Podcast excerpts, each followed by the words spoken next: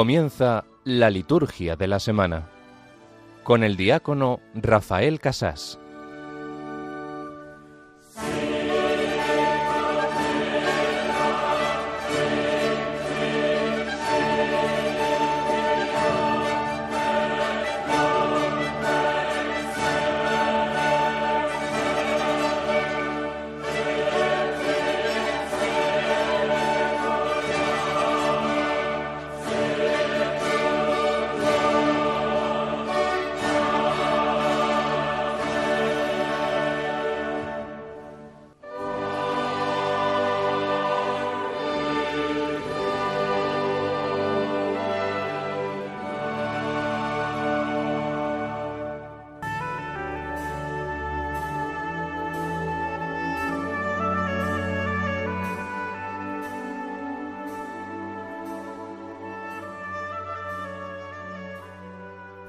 Oh Dios, que manifiestas tu poder, sobre todo con el perdón y la misericordia. Aumenta en nosotros tu gracia, para que, aspirando a tus promesas, nos hagas participar de los bienes del cielo. Por nuestro Señor Jesucristo, tu Hijo, que vive y reina contigo, en la unidad del Espíritu Santo, y es Dios por los siglos de los siglos. Amén.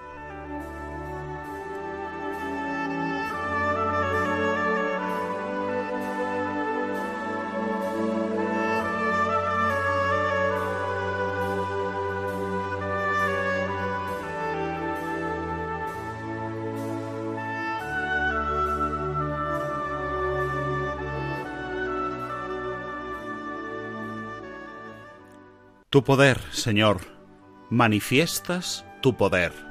Acabamos de rezar con la oración colecta de este vigésimo sexto domingo del tiempo ordinario. Tu poder que se manifiesta sobre todo en el perdón y en la misericordia. Así eres tú. Así aumentas nuestra gracia. Como dice también la antífona de entrada de este domingo, Cuanto has hecho con nosotros, Señor, es un castigo merecido porque hemos pecado contra ti y no hemos obedecido tus mandamientos. Pero, pero, pero da gloria a tu nombre y trátanos según tu gran misericordia. Esta es la antífona de entrada. Fijémonos, hermanos, que el Señor manifiesta su poder con el perdón y la misericordia. Así nos da su gracia, así podemos aspirar a sus promesas. Señor, tú nos entregas así los bienes del cielo. No bastan nuestras buenas intenciones, tenemos que corroborarlas con nuestras buenas obras. Ese es el orden moral correcto. Ese es el sí.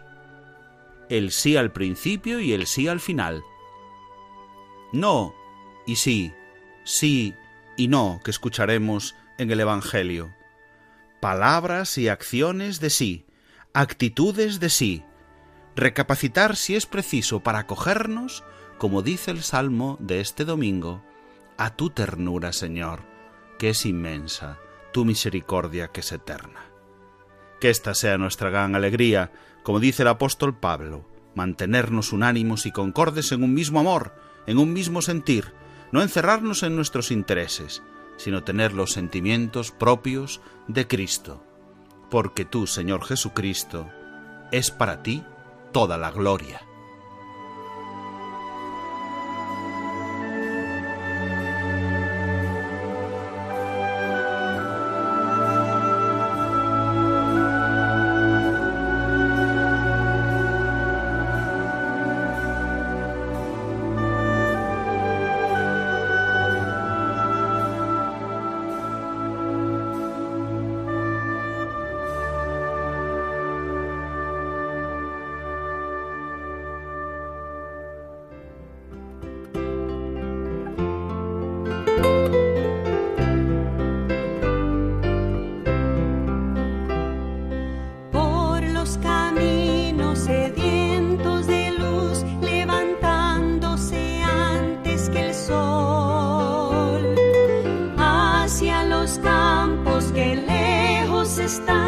muy temprano se va el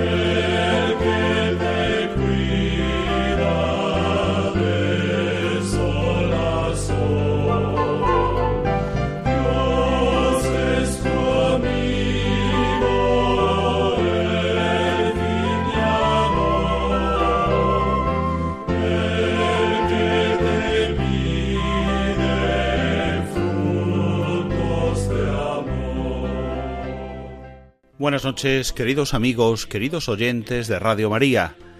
Estamos en la liturgia de la semana, el programa de los sábados por la noche en Radio María.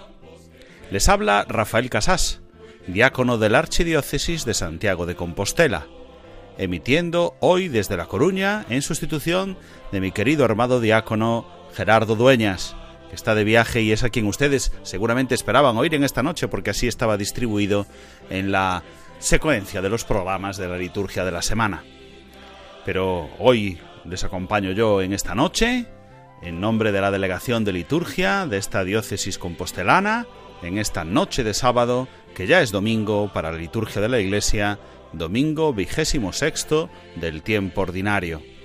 Como les he dicho, lo hago en continuidad con los demás compañeros que dirigen la liturgia de la semana y que el próximo sábado nos presentaremos todos para la nueva temporada pero cerrando la temporada eh, actual en este mes de septiembre, pues correspondía que Gerardo estuviese en los micrófonos de Radio María, pero ese viaje a Roma pues ha hecho que yo tenga que sustituirlo en esta ocasión.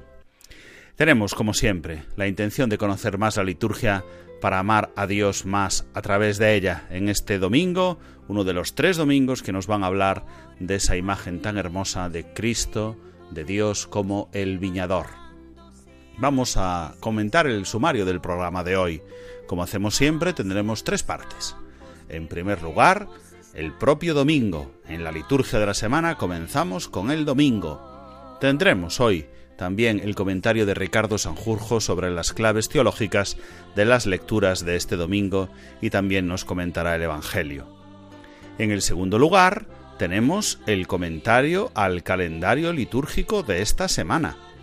Hablaremos básicamente de las ferias de la vigésimo sexta semana del tiempo ordinario. También tenemos algunas memorias, obligatorias y libres, algunas muy especiales. Y comentaremos también la categoría litúrgica de otros días de esta semana que son solemnidades y fiestas para diócesis concretas y para congregaciones religiosas también concretas de nuestro país pero en principio serán ferias de esta vigésimo sexta semana del tiempo ordinario ciclo A año impar. En tercer lugar, tenemos siempre el tema de formación litúrgica. saben que estamos leyendo. Llevamos ya dos cursos, dos temporadas, leyendo detenidamente para degustarlo, para poder profundizar en el sentido espiritual de la liturgia a través de la ordenación general del misal romano. Estamos leyendo en torno al número 200. Nos dejaba Gerardo la semana pasada en el número 203, así que nosotros leeremos hoy desde el 204 creo que hasta el 209, nos dará tiempo, para concretar las indicaciones en la misa concelebrada, cuando asistimos a la Santa Misa y vemos que varios sacerdotes concelebran esa Eucaristía. Hoy, como fue así, pues eh, corriendo este cambio entre Gerardo y yo, pues no he podido contactar con quien nos acompaña siempre, a quien también mandamos un saludo en esta noche, a don José María Fuciño Sendín, el abad presidente de la Real e Insigne Colegiata de Santa María del Campo de La Coruña, insigne liturgista de nuestro país, ya lo hemos comentado tantas veces, con tantos años de experiencia y que siempre nos acompaña, pero esta noche no he podido contactar con él, dada la urgencia de sustituir a Gerardo. Pero comentaremos ese número, en, el 204 en adelante, quizás hasta el 209, lo que pasa que lo tendré que hacer yo solo en esta ocasión. Ya saben también que pueden comunicar con nosotros con sus comentarios. Nuestro correo electrónico, ahora personalizado en esta, este nuevo inicio, en el final de esta temporada, el comienzo de la nueva, es la liturgia de la semana 2. Para contactar conmigo especialmente, la liturgia de la semana 2, arroba radiomaria.es.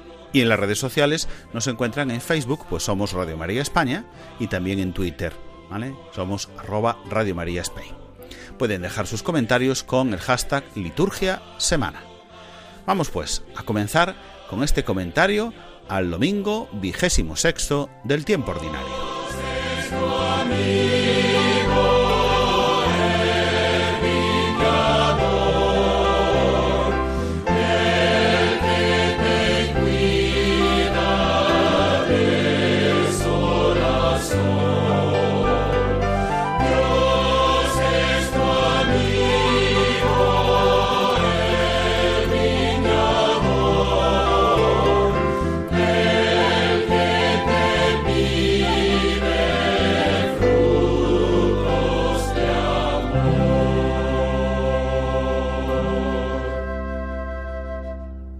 Y para acercarnos a las claves teológicas de las lecturas de este domingo, contactamos, como hacemos habitualmente, con Ricardo Sanjur Jotero, sacerdote de mi diócesis de Santiago de Compostela y especialista en Sagrada Escritura, que creo que ya está por aquí comenzando el nuevo curso en sus actividades, ¿verdad Ricardo? Buenas noches, Ricardo, desde Santiago de Compostela.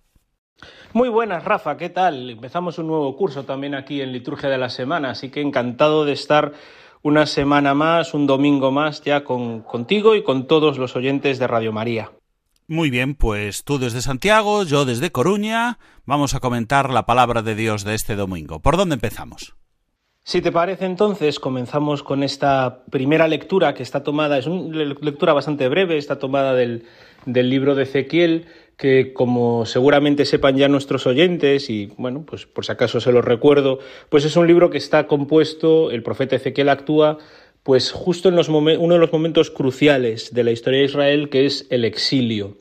Es el exilio eh, en el que pues pues los israelitas se están preguntando, oye, ¿y por qué nos ha tocado esto? ¿no?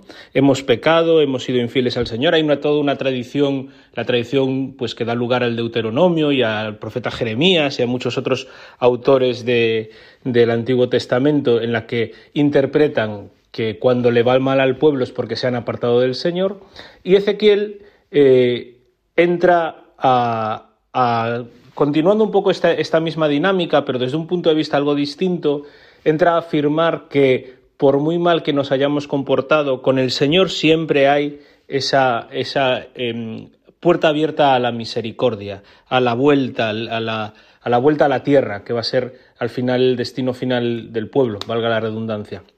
Por eso lo que nos dice hoy el profeta, el profeta Ezequiel, ¿no? Cuando el malvado se convierte de la maldad que hizo y practica el derecho, salva su propia vida. Si recapacita y se convierte de sus delitos cometidos, ciertamente vivirá y no morirá. Y eso que se refiere a la historia del pueblo también se refiere a la historia de cada uno de nosotros. Nosotros muchas veces nos equivocamos, muchas veces caemos, muchas veces incluso lo hacemos mal, incluso queriendo a veces, ¿no? Pero cuando hay verdadero deseo de conversión, cuando hay verdadero anhelo de perdón, cuando hay ese acto de contrición, ¿no? Como decimos en la penitencia, el Señor siempre está ahí para, para brindarnos esa nueva oportunidad. El Señor es el, el Dios de las manos tendidas, habría que decirlo así, ¿no? Por eso también esta, esta oración del Salmo, ¿no? Recuerda, Señor, tu ternura, eh, que son eternas, que no no te acuerdes de nuestros pecados, sino que te acuerdes de nosotros con misericordia por tu bondad, Señor. Vamos a decir en la segunda estrofa del Salmo, ¿no? Pues eso, recuerda, Señor, tu ternura. Perfecto, Ricardo. Pues esa es la antífona que vamos a repetir. Recuerda, Señor, tu ternura. Y vamos a escuchar el Salmo como hacemos siempre.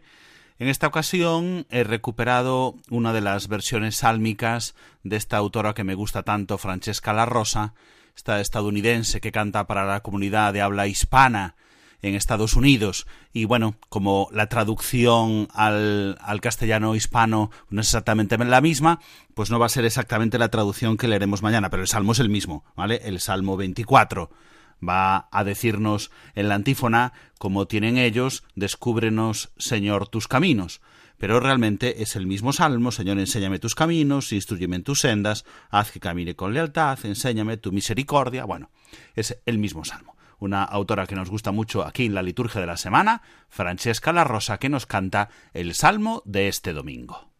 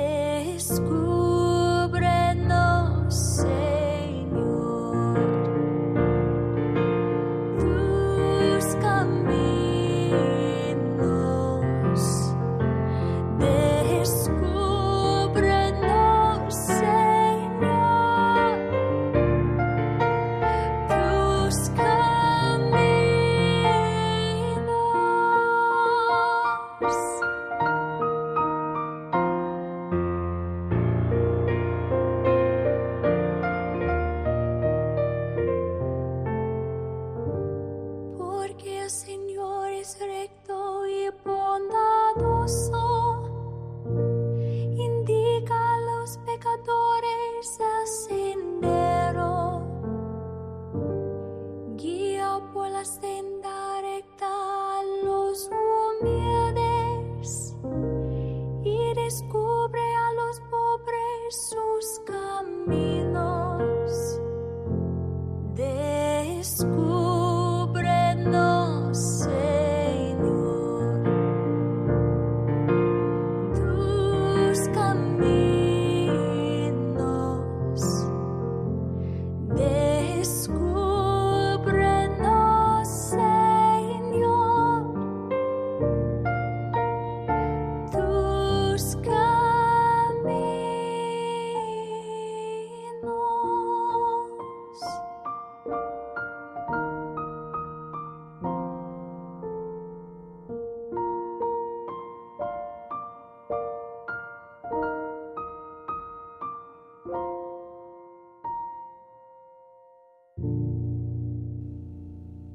Qué maravilla, qué privilegio poder rezar así el Salmo, porque hemos podido rezar el Salmo con el canto de Francesca la Rosa, como tenemos que hacer siempre, que no solo escuchamos el Salmo, sino que nos ayuda verdaderamente a rezar, pues es palabra de Dios convertida en oración.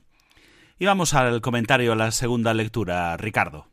La segunda lectura de este domingo es conocidísima, es este himno a la carta a los filipenses, que así un poco como, como anécdota histórica es posiblemente el texto cristiano, propiamente cristiano, más antiguo que conservamos o más fácil eh, retrotraer al periodo más antiguo del cristianismo, porque Pablo, que posiblemente escriba esta carta a mitad de los años 50, lo toma de su tradición, del repertorio, posiblemente de oraciones que se utilizaban en las iglesias en las iglesias del Marejeo, que es en las que actuó él, eh, y lo introduce en la carta apelando a este conocimiento compartido para ilustrar eh, todo lo que quiere decir. Pablo lo hace, es un himno en el que nos invita a tener los mismos sentimientos de Cristo, es decir, a, transformar nuestro corazón a imagen del Señor, del Señor que se hizo obediente hasta la muerte y muerte de cruz, eh, pero sobre todo de un Señor que lo ha querido compartir todo con nosotros. Lo hizo, em, lo hizo este movimiento Nu del que hablaban los padres de la Iglesia. ¿no? Cristo siendo Dios se hace el último de los hombres y precisamente siendo el último de los hombres es exaltado a, los cielos. ¿no? Porque ese es el mismo movimiento que nos invita a hacer el Señor. No es un movimiento nu en nuestro caso, es un movimiento en J de, eh, bueno, desde lo bajito que somos nosotros, pero saber desprendernos, saber entregar la vida como entrega Jesús, y eso nos vale también a nosotros en ese camino a la vida eterna. Es como si Cristo en ese movimiento de bajada y de subida nos recogiera y nos levantara para, para ponernos cerquita de Él, ¿no?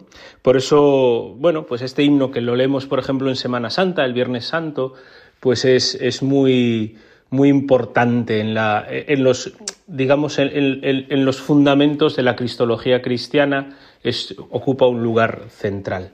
Nosotros también estamos invitados a desprendernos de nosotros mismos, a hacer esta kenosis, este abajamiento, este vaciamiento, para entregar la vida y así aprender a mm, entrar en la vida eterna o dejarnos llevar por el Señor hacia la vida eterna.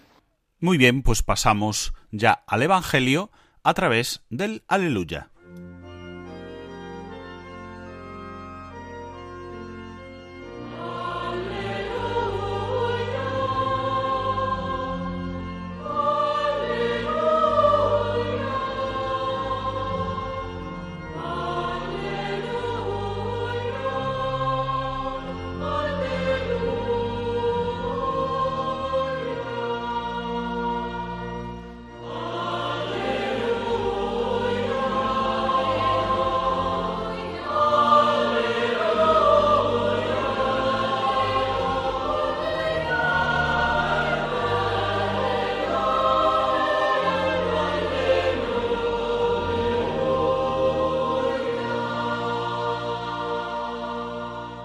En aquel tiempo dijo Jesús a los sumos sacerdotes y a los ancianos del pueblo, ¿Qué os parece?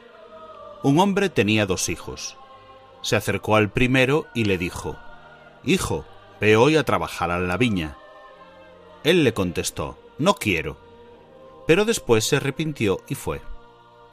Se acercó el segundo hijo y le dijo lo mismo. Él le contestó, Voy, señor, pero no fue. ¿Quién de los dos cumplió la voluntad de su padre? Contestaron, el primero. Jesús les dijo, En verdad os digo que los publicanos y las prostitutas van por delante de vosotros en el reino de Dios. Porque vino Juan a vosotros, enseñándoos el camino de la justicia, y no le creísteis. En cambio, los publicanos y prostitutas le creyeron. Y aun después de ver esto, vosotros no os arrepentisteis ni le creísteis.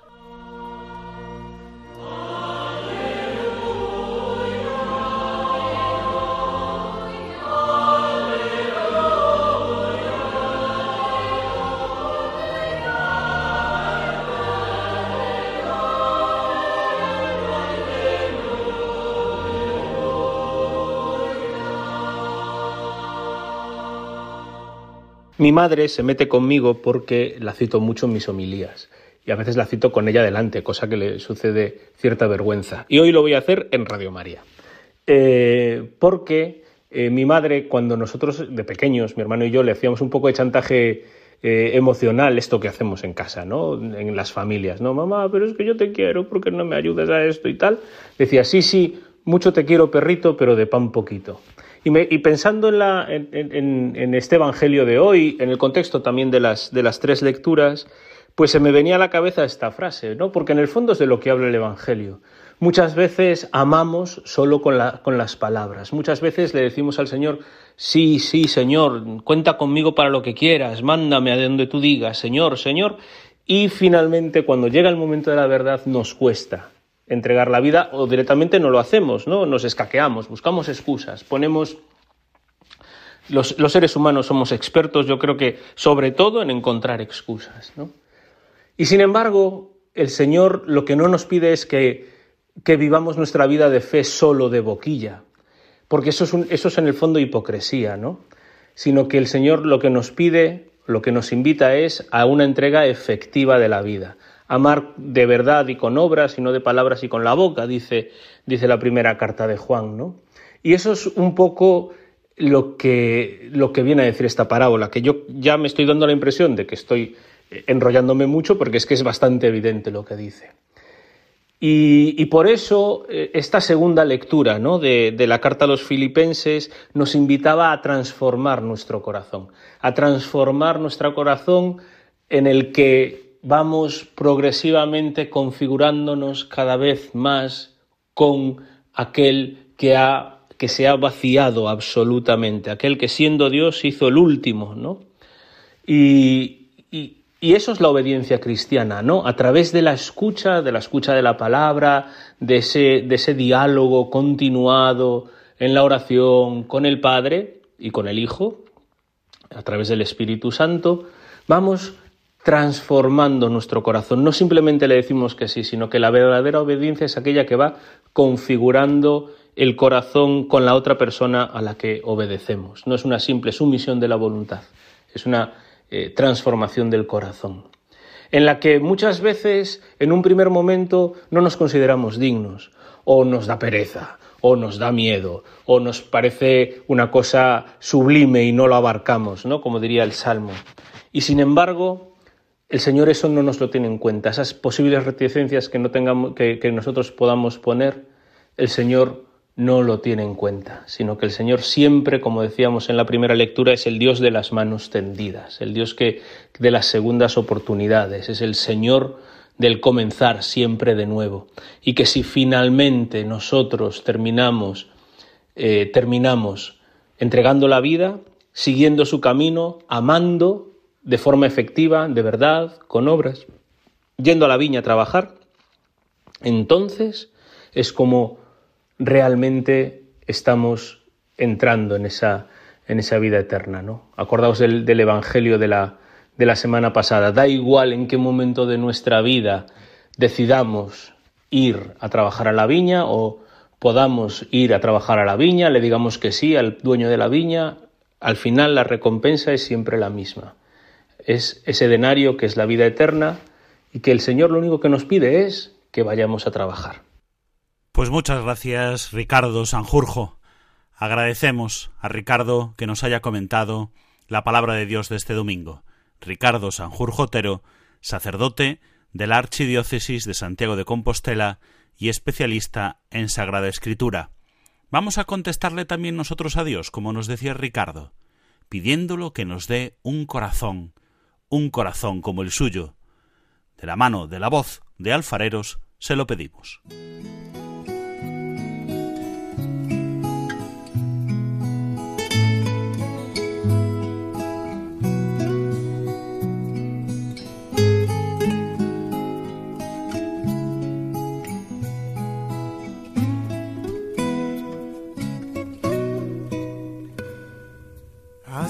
corazón barro,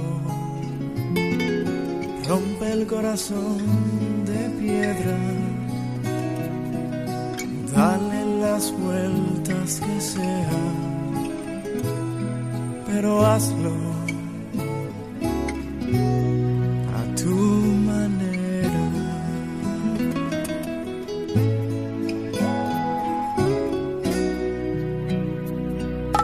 Dame un corazón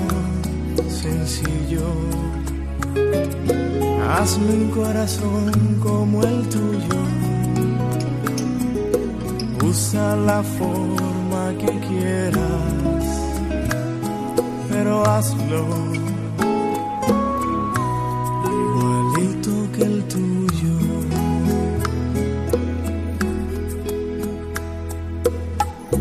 Como quieras, Señor.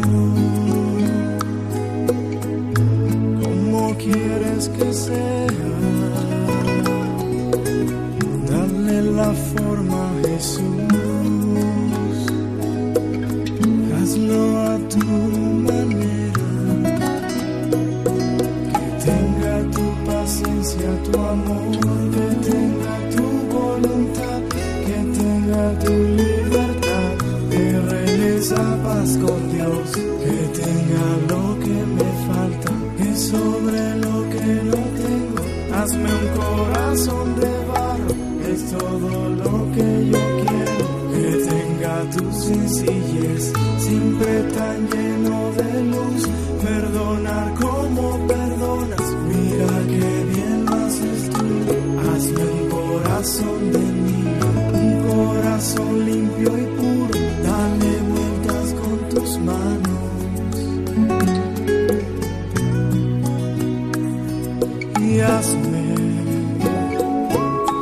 un corazón como el tuyo.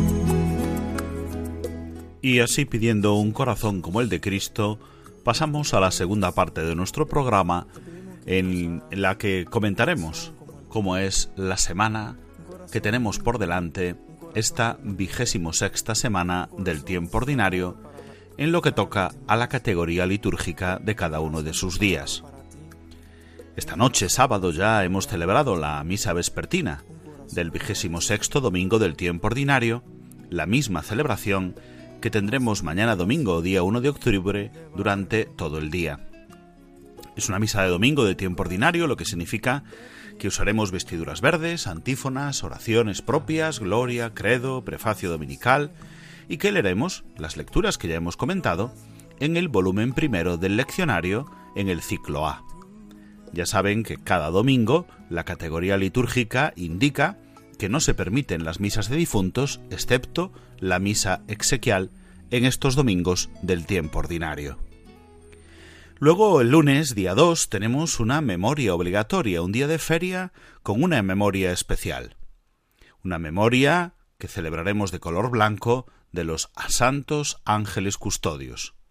Tenemos, pues, para este día una memoria especial en el que celebraremos con antífonas y oraciones propias y con prefacio propio, los santos ángeles custodios. Tenemos lecturas para escoger, bien todas del volumen cuarto de las fiestas de los santos, de las memorias de los santos en este caso, pero también se puede celebrar con la primera lectura del ciclo ferial en el leccionario tres impar y tomar el Evangelio de este volumen cuarto de la memoria obligatoria de los santos ángeles custodios, muy tradicional y supongo pues que en muchos lugares de nuestro país se celebrará así, sobre todo donde esté presente el Cuerpo Nacional de Policía. Yo Personalmente, ya saben, lo he contado más veces, mi padre era fallecido hace algo más de un año y era miembro del Cuerpo Nacional de Policía y yo he celebrado en el cuartel y celebraré también este lunes con todos los compañeros este día tan importante. Los ángeles que nos custodian también son ellos, los policías que nos cuidan cada día, cada noche, siempre velando por nosotros. Pues todos tenemos también un ángel espiritual que nos cuida cada uno de nosotros. También estos santos ángeles custodios lo celebran como solemnidad, además del arzobispado castrense y del Cuerpo Nacional de Policía, la prelatura de la Santa Cruz y del Opus Dei. Las religiosas del Sagrado Corazón y de los santos ángeles, las angélicas y las hermanas del Ángel de la Guarda lo celebran como fiesta. Además, este mismo lunes se celebra la solemnidad de Nuestra Señora de la Academia en Lleida ciudad, y la solemnidad de San Saturio, penitente, en Osma Soria, en la ciudad de Soria. Este día 2, un día tan especial, en el que me permitirán yo también que recuerde a mi familia y también a mi padre, que ojalá también él desde el cielo nos esté observando y viendo cómo nosotros somos cuidados por los santos ángeles custodios. Vamos con el martes día 3. Aquí tenemos un día ferial del tiempo ordinario, es decir, donde hay muchos formularios permitidos, muchas capacidades para elegir elementos propios, elementos de mm, misas por diversas necesidades, de misas votivas, y también incluso una memoria libre de San Francisco de Borja. Además, este martes, las monjas servitas celebran la fiesta de la Beata María Guadalupe Ricard, Virgen y Mártir. Y nos unimos a la oración de la diócesis de Málaga, que celebra el aniversario de la ordenación episcopal de Monseñor Ramón Bucharrais Ventura, su obispo emérito. También la diócesis de Huelva recuerda la muerte de Monseñor Ignacio Noguer Carmona, su obispo emérito. El día 4, miércoles, tenemos otra memoria obligatoria de otro santo muy especial, San Francisco de Asís, es decir, es un día de feria con esta memoria obligatoria. Como siempre, podemos escoger más elementos de la feria, de la celebración cotidiana de un día de la semana del tiempo ordinario, o bien escoger más elementos de esta memoria de San Francisco de Asís. Por cierto, San Francisco de Asís, diácono, como no lo iba a recordar yo, que también lo soy. Bien, pues la familia franciscana lógicamente lo celebra con solemnidad, San Francisco de Asís, también los dominicos, las franciscanas misioneras de la Madre del Vino Pastor y las hermanas de Belén lo celebran como fiesta. Pasamos ahora al jueves día 5.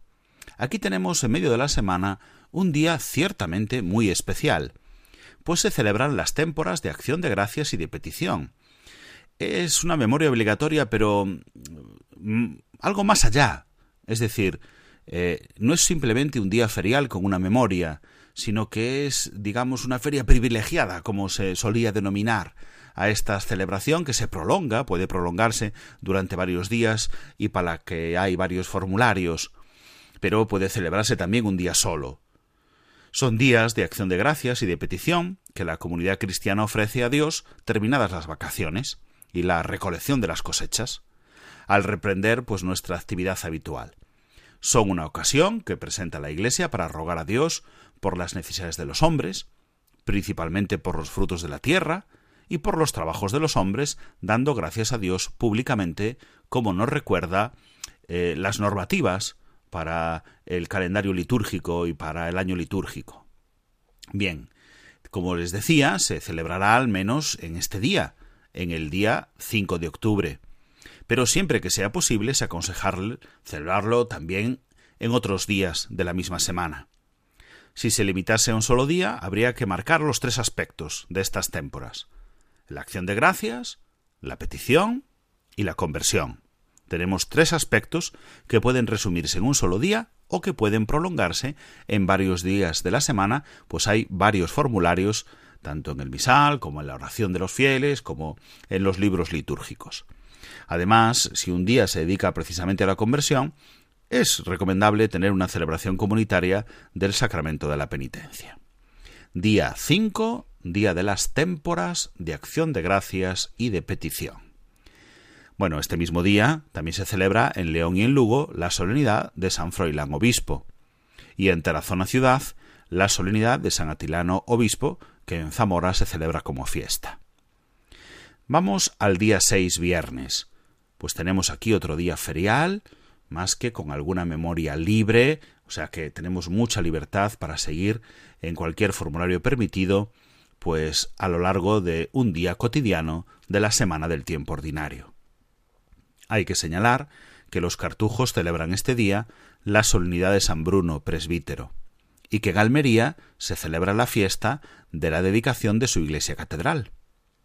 En toda la diócesis se celebra como fiesta, ya hemos hablado en otras ocasiones, queridos oyentes, de lo que significa la dedicación de la iglesia catedral en una diócesis. Se celebra como solemnidad en la propia catedral, pero se celebra en todas las parroquias de la diócesis como fiesta. También es fiesta este día para las franciscanas misioneras de la Madre del Divino Pastor, la fiesta de la Beata María Ana Mogas y Foncuberta Virgen. Bien, y quedamos en el último día de la semana, en el sábado.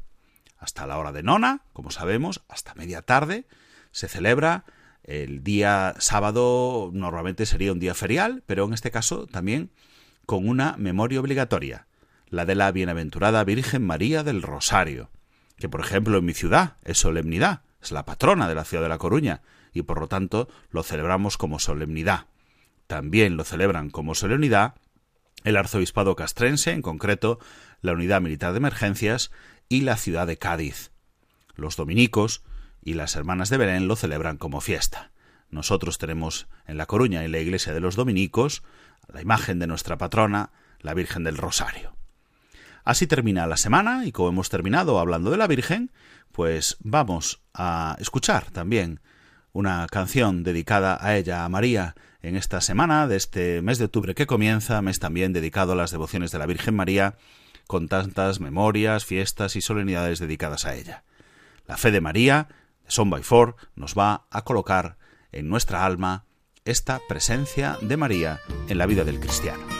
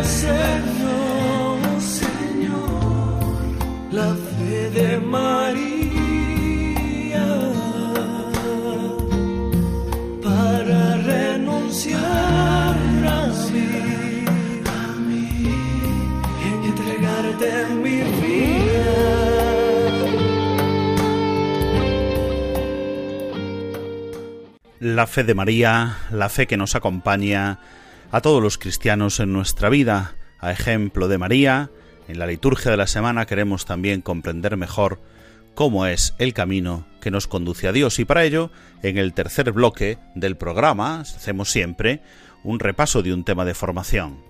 En este caso, la ordenación general del misal romano, en uno de sus apartados que se refiere a la misa concelebrada y que comenzaron ya nuestros compañeros semanas atrás en el número 199 de esta ordenación general del misal romano. La misa concelebrada que manifiesta claramente la unidad, la unidad de la Iglesia, y que está prescrita, recomendada, incluso eh, obligada en algunos días. ¿eh?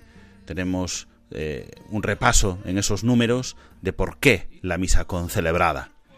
También cuando hay gran número de sacerdotes o sacerdotes que no forman parte de nuestra comunidad y se acercan, pues que concelebren con nuestro párroco, sobre todo concelebrar con el propio obispo en las misas principales de la diócesis como signo de la unidad, se manifiesta de una manera pues mucho más evidente en esta concelebración. En la misa crismal, en el jueves santo, en la misa de la cena del Señor, en la vigilia pascual, en el día de Pascua, en Navidad, bueno, fieles difuntos, cada vez que celebramos con el obispo. Y luego en otros momentos también especiales. Bien, vamos a repasar cuáles son esos momentos y vamos a hacerlo leyendo, como hacemos siempre, cada uno de estos números desde el 204. En el 204, la ordenación general del misal nos dice, por causas determinadas, para dar, por ejemplo, un mayor sentido al rito o a una fiesta, se puede celebrar o concelebrar varias veces en el mismo día en los siguientes casos. Y ahora nos describe, de la A a la E, algunos de esos casos. Apartado A. Quien el jueves santo ha celebrado o concelebrado en la misa crismal, puede también celebrar o concelebrar en la misa vespertina de la Cena del Señor. ¿De acuerdo? Nos situamos en el jueves santo y eh, por la mañana ha tenido lugar la misa crismal, pues se puede concelebrar también en la misa vespertina de la Cena del Señor. Apartado B. Quien celebró o concelebró la misa de la vigilia pascual puede celebrar o concelebrar la misa del día de Pascua. Pues también, ¿verdad? Lógicamente, la misa más importante de todo el año, la vigilia pascual, no te impide que tú puedas concelebrar como sacerdote en el día de Pascua. Apartado C.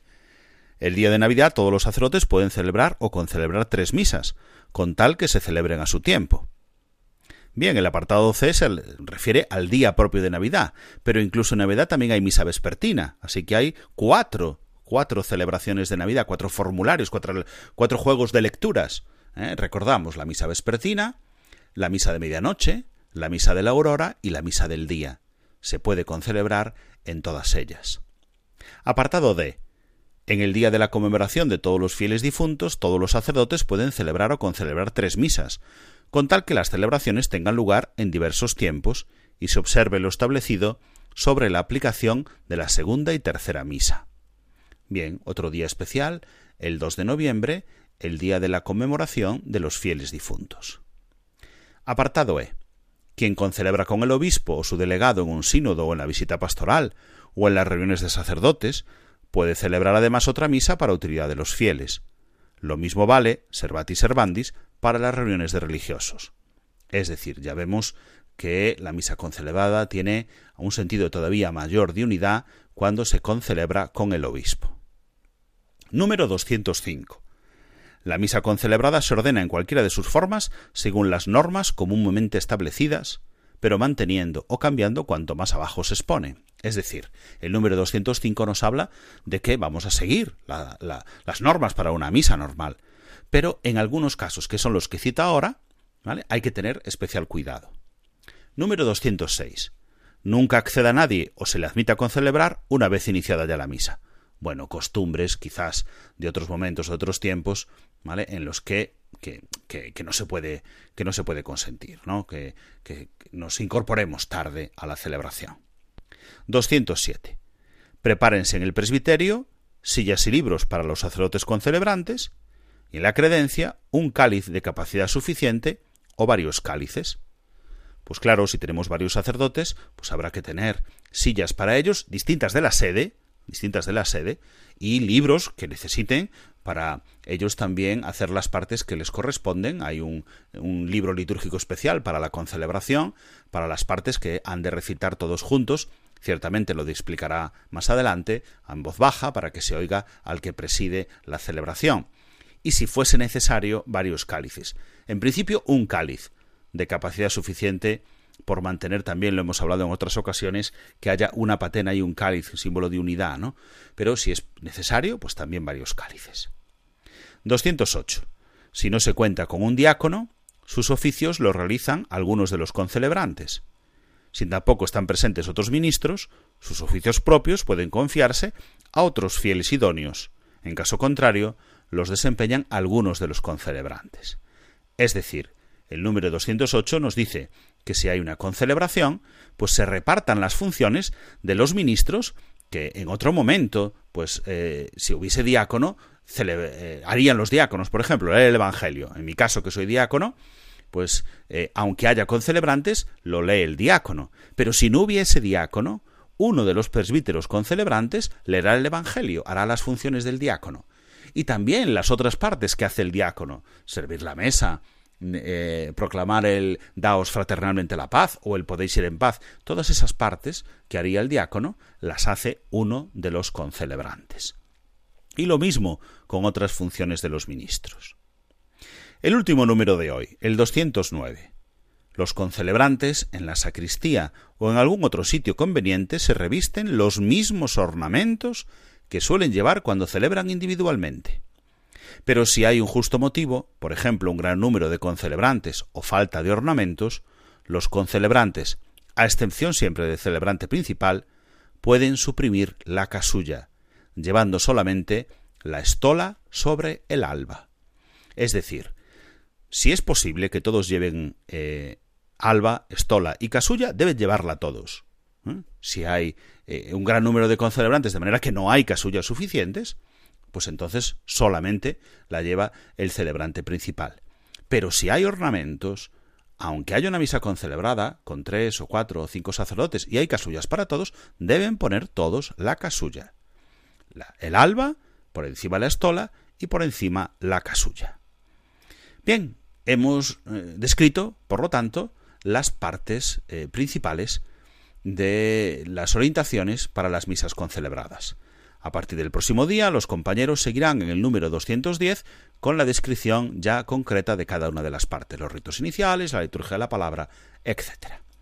Porque para nosotros, pues ya se acaba el tiempo. Es ya casi la hora de presentarnos al siguiente núcleo de Radio María.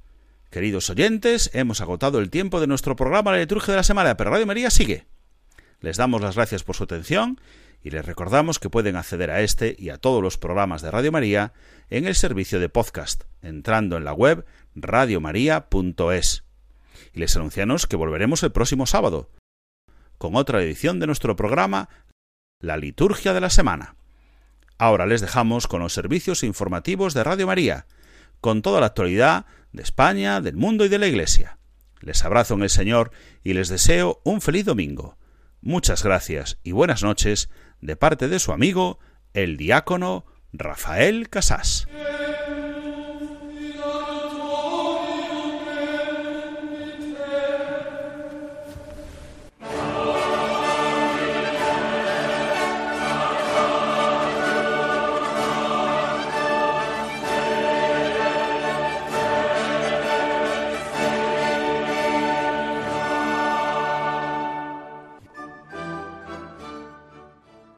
Han escuchado la liturgia de la semana con el diácono Rafael Casás.